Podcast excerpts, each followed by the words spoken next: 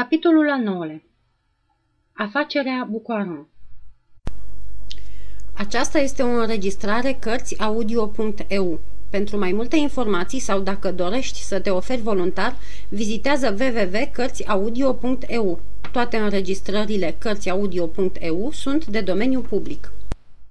După sărbătoarea Sfântului Teofil, iată că se termină și vacanța. Zilele următoare au fost foarte triste, exact ca după lăsata secului.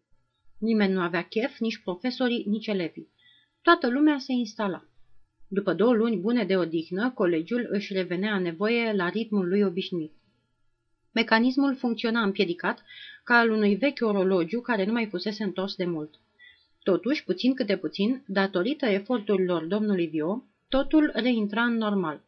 În fiecare zi, la aceleași ore, la sunetul aceluiași clopoțel, se vedeau deschizându-se porțile mici ale curților, și grupurile de copii, rigizi ca niște soldați de lemn, defilau doi câte doi pe sub copaci. Apoi clopoțelul suna din nou. Ding-dong! Și aceiași copii treceau apoi pe la aceleași porți mici. Ding-dong! Sculați-vă! Ding-dong! Jucați-vă! Ding-dong! Învățați! Ding-dong! Jucați-vă! Și asta tot anul. O, triumful regulamentului! Fericit ar fi fost elevul Menal să trăiască sub tirania domnului Vio în colegiul model din Sarland.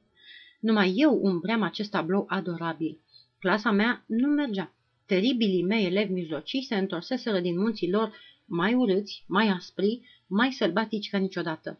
Mă cam acrisem și eu. Boala mă făcuse nervos și iritabil. Nu mai puteam suporta nimic. Prea blând anul trecut, am devenit prea sever anul acesta. Speram astfel să îmblânzesc pe răutăcioșii ăștia și, pentru cea mai mică necuvință, aplicam pedepse scrise sau nu le dădeam voie să iasă în recreație. Sistemul meu n-a dat rezultate. Pedepsele mele, fiind împărțite cu generozitate, n-au mai avut niciun efect și s-au devalorizat tot așa de mult ca și asignantele la patru ani după Revoluție. Într-o zi m-am simțit copleșit. Clasa mea era în plină revoltă și nu mai aveam muniții ca să-i țin piept. Mă văd și acum la catedră, făcând ca naiba în mijlocul strigătelor, plânsetelor și fluierăturilor. Afară, cucurigu, x, x, fără tirani, e o nedreptate. Spre catedra mea zburau toate călimările și hârtiile mototolite, iar monștrii aceia mici, sub pretextul unor reclamații, se înghesuiau grămadă pe mine, urlând ca niște maimuțe. Uneori, în disperare de cauză, îl chemam în ajutor pe domnul Vio. Imaginați-vă ce umilință! De la Sfântul Teofil, omul cu cheile îmi purta pică și simțeam că se bucura de necazul meu. Când intra brusc în clasă, cu cheile în mână, era ca și cum ai fi aruncat o piatră într-o baltă cu broaște. Cât ai clipit din ochi, toată lumea era la locul ei, cu nasul în cărți. Ai fi auzit și musca zburând. Domnul Vio se plimba o vreme în lung și în lat, zornăindu-și legătura de fiare vechi, în liniștea aceea netulburată. Apoi mă privea ironic și pleca fără să-mi spună nimic. Eram foarte nefericit. Profesorii, colegii mei, râdeau de mine. Directorul, când îl întâlneam, nu mă privea cu ochi buni. Fără îndoială, era mâna domnului Vio. Ca să-mi pună capac, interveni afacerea Bucaron. O, afacerea Bucaron. Sunt sigur că a rămas în analele colegiului și că sarlandenii vorbesc și azi de ea. Și eu vreau să vă vorbesc despre această teribilă afacere. E timpul ca lumea să știe adevărul. În vârstă de 15 ani, cu picioare butucănoase, ochii bulbucați, mâini mari, fără vreo urmă de frunte și având ținuta unui argat. Așa arăta domnul marchiz de Bucoaran, teroarea curții mijlociilor și singurul exemplar al aristocrației din Seven, în colegiul din Sarland. Directorul ținea mult la acest elev, datorită spoielii aristocratice pe care o dădea instituției noastre prezența sa. În colegiu nu îi se spunea decât marchizul.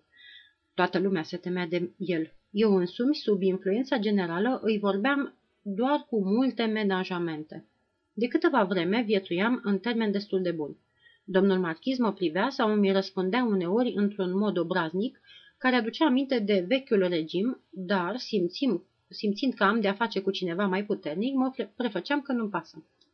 Totuși, într-o zi, pramatia asta de marchiz își permise să mă înfrunte în plină oră cu o brăznicie care m-a făcut să-mi pierd orice răbdare. Domnule de Bucaron, îi spuse eu încercând să-mi păstrez sângele rece. Iați cărțile și ieși afară numai decât. Pentru loaza aia era un act de autoritate nemai întâlnit. Rămase uluit și mă privi fără să se miște din loc, cu ochii lui bulbucați. Înțelesei că m-am angajat într-o treabă foarte urâtă, dar eram prea implicat ca să mai dau înapoi. Ieși afară, domnule Bucaron, îi ordonai din nou. Elevii așteptau înspăimântați. Pentru prima dată era liniște în clasă. La a doua somație, marchizul, revenindu-și din uimire, îmi răspunse și cu ce ton încă. Nu ies. În toată clasa se auzi un murmur de admirație. Mă ridicai de la catedră indignat. Nu ești, domnule? Rămâne de văzut. Și coborâi. Orice gând de violență era departe de mine în clipa aceea, Dumnezeu mi-e martor. Vroiam doar să-l intimidez pe marchiz prin fermitatea atitudinii mele. Dar, văzându-mă coborând de la catedră, marchizul început să râdă atât de disprețuitor încât am schițat gestul de a lua de guler ca să-l scot din bancă. Pușlamaua ținea o enormă linie de metal ascunsă sub haină. De-abia ridicase mâna că el îmi și de două lovituri înfiorătoare peste braț. De durere am scos un țipăt. Toată clasa aplauda. Bravo, marchize! Brusc mi-am pierdut cumpătul. Dintr-o săritură am fost pe bancă, apoi pe marchiz. Și atunci, luându-l de gât, folosindu-mă de picioare, de pumni, de dinți, de tot ce aveam, îl smulsei din locul lui și ieși val vâlteș din clasă, oprindu-mă în mijlocul curții. N-a durat decât o secundă. N-aș fi crezut niciodată că sunt atât de puternic. Elevii erau uluiți. Nu mai strigau, bravo marchize, le era frică. Buparan, cel mai puternic dintre toți, pus la punct de sfrijitul de supraveghetor.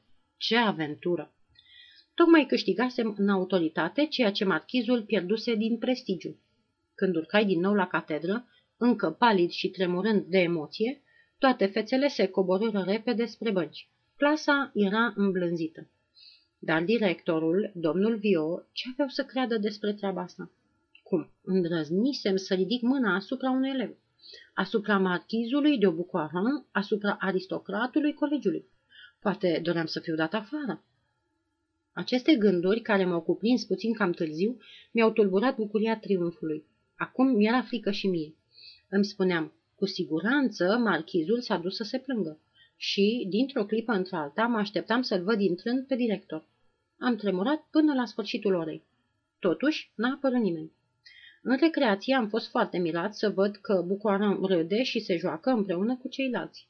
Asta mă mai liniști puțin și, cum toată ziua se desfășură fără alte probleme, îmi imaginai că Pramatia o să stea liniștit și eu o să mă vindec până la urmă de frică. Din nefericire, joia următoare era zi de ieșire. Seara, domnul marchiz nu s-a întors în dormitor. Parcă am avut o presimțire și toată noaptea n-am dormit. A doua zi, la prima oră, elevii șușoteau privind locul lui Bucoaran, care rămăsese gol. Muream de îngrijorare, dar nu arătam. Aproape de ora șapte, ușa se deschise brusc. Toți copiii se ridicară. Eram pierdut. Directorul intră primul, apoi domnul Vio în spatele lui și pe urmă un bătrân robust cu o redingotă lungă încheiată până sub bărbie, cu un guler de pânză înalt de patru degete. Pe acesta nu-l cunoșteam, dar înțelese într-o clipă că era domnul de Bucoaran tatăl. Își răsucea mustața lungă și bodogănea printre dinți. N-avui nici măcar curajul de a coborâ de la catedră pentru a-l primi cum se cuvine pe acești domni. De altfel, nici ei, după ce intraseră, nu mă salutară. Se înfipseră toți trei în mijlocul clasei și, până la plecare, nu mi-aruncară nicio privire. Cel care a început tirul fu directorul. Domnilor, spuse el, adresându-se elevilor, am venit aici ca să îndeplinim o datorie grea, foarte grea. Unul dintre profesorii voștri s-a făcut vinovat de o greșeală atât de gravă, încât ne vedem nevoiți să-l condamnăm în mod public. Și iată-l începându-și tirada acuzatoare, care dură cel puțin un sfert de oră interminabil.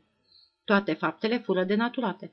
Marchizul era cel mai bun elev din colegiu. Îl bruscasem fără motiv, fără nicio scuză. În sfârșit îmi încălcasem toate îndatoririle. Ce să răspund la asemenea acuzații? Din când în când încercam să mă apăr. Scuzați-mă, domnule director, dar... Însă directorul nu mă asculta, continuând să mă acuze până la capăt. După el luă cuvântul domnul de Bucoaran, tatăl, dar în ce manieră? un adevărat rechizitoriu.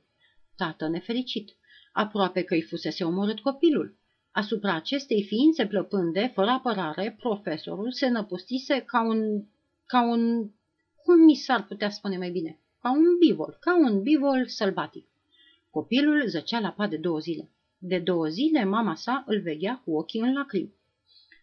Ah, dacă ar fi avut de-a face cu un bărbat, chiar el, domnul de Bucoaran tatăl, și-ar fi răzbunat copilul, dar nu era vorba decât de un băiețaș obraznic de care îi era milă. Ține însă neapărat să o spună.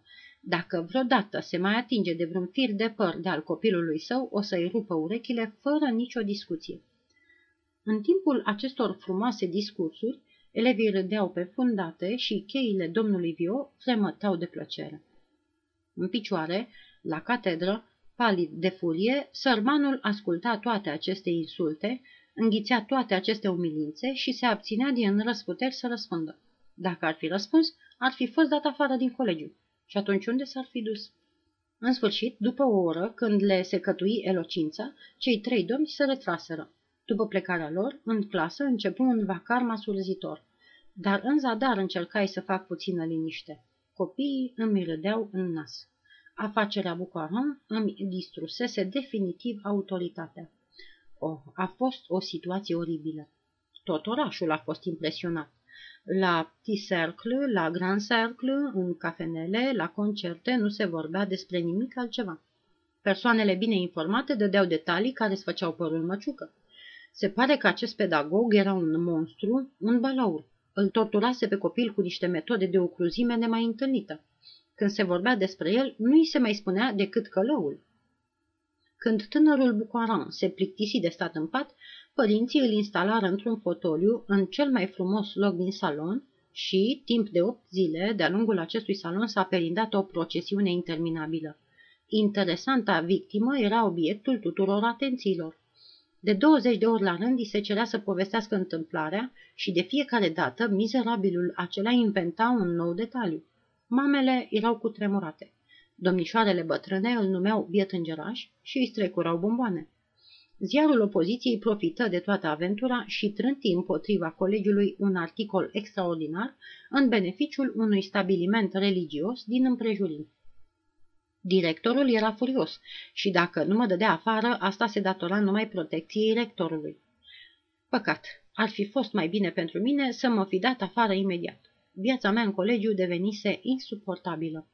Copiii nu mă mai ascultau. La cel mai mic cuvânt mă amenințau că vor proceda la fel ca bucoara și se vor plânge taților lor. Până la urmă, nu mă mai ocupai de ei. În tumultul tuturor întâmplărilor aveam însă o idee fixă. Să mă răzbun pe Bucoaron. Revedeam tot timpul figura impertinentă a bătrânului marchiz, iar urechile mi rămăseseră roșii de când cu amenințarea. De altfel, oricât aș fi vrut să uit acela front, n-aș fi reușit. De două ori pe săptămână, în zilele de plimbare, când treceam cu trupa prin fața cafenelei de la episcopie, dădeam peste domnul de Bucoran tatăl, postat în fața ușii, în mijlocul unui grup de ofițeri de la garnizoană, toți cu capetele descoperite și cu tacurile de biliard în mână. Ne priveau venind de departe și râdeau batjocoritor.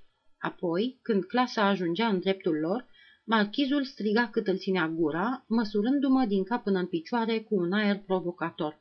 Bună ziua, Bucoran! Bună ziua, tată!" răspundea pițigăia din mijlocul rândurilor nesuferitul copil. Și ofițerii, elevii, chelnerii de la cafea, toată lumea râdea. Acest bună ziua, Bucoran devenise un supliciu pentru mine și nu aveam cum să scap de el.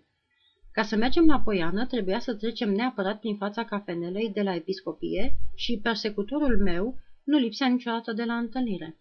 Mă apuca uneori nebunia, îmi venea să mă duc la el și să-l provoc, dar mă abțineam din două motive. Mai întâi, teama de a nu fi dat afară, apoi sabia marchizului, o afurisită de sabie lunguiață care făcuse atâtea victime pe vremea când fusese în corpul de gardă.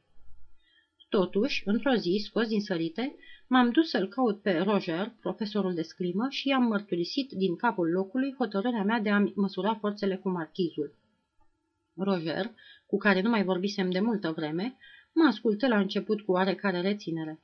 Dar, când terminai, abu o izbucnire de simpatie și îmi strânse cu căldură amândouă mâinile. Bravo, domnule Daniel! Mi-am dat eu seama după aerul dumitale că nu pot să fiu un turnător. Dar de ce naiba erai înhăitat tot timpul cu domnul Vio? În sfârșit, așa te recunosc. Am uitat totul. Dă mâna. Ești un suflet nobil. Și acum să ne întoarcem la problema dumitale. Ai fost insultat? Bun. Vrei să-ți recâștigi onoarea pierdută? Foarte bine. Nu știi nimic despre săbii? Bun, bun, foarte bine, foarte bine. Vrei să-ți arăt cum trebuie făcut ca să nu fii străpuns de curcanul ăla bătrân? Perfect. Vino la sală și, în șase luni, dumneata o să fii cel care o să-l străpungă. Mă roșisem de plăcere văzându-l pe acest nemaipomenit Roger îmbrățișându-mi cauza cu atâta ardoare. Stabilirăm și lecțiile, trei ore pe săptămână, stabilirăm de asemenea și prețul care urma să fie unul excepțional. Excepțional cu adevărat, am aflat mai târziu că plăteam de două ori mai mult decât alții. Când toate aceste negocieri fură încheiate, Roger mă luă prietenește de braț. Domnule Daniel, îmi zise, e prea târziu să mai facem astăzi prima noastră lecție, dar putem merge să încheiem afacerea la cafeneaua Barbet. Haide, fără copilării, că doar nu ți-o fi frică de cafeneaua Barbet. Hai odată, ce naiba? Ieși un pic din adunătura asta de pedagogi. O să găsești acolo prieteni, băieți buni ce dracu, suflete nobile, și lângă ei o să scapi repede de apucăturile astea de domnișoară care nu ți se potrivesc. Din nefericire m-am lăsat tentat. Ne-am dus la cafeneaua Barbet. Era aceeași dintotdeauna, plină de strigăte, de fum, aceleași chipuri și pantaloni roșcați, aceleași centuri atârnau pe cuier. Prietenii lui Roger mă primiră cu brațele deschise. Avea dreptate. Toți erau niște suflete mari. Când au aflat adevărata istorie cu marchizul și hotărârea pe care o luasem, veniră pe rând să-mi strângă mâna. Bravo, tinere! Foarte bine! Și eu eram un suflet mare. Am comandat un pungi, s-a băut în cinstea mea și s-a hotărât în cercul sufletelor mari că îl voi omorâ pe marchizul Bucoaran la sfârșitul anului școlar.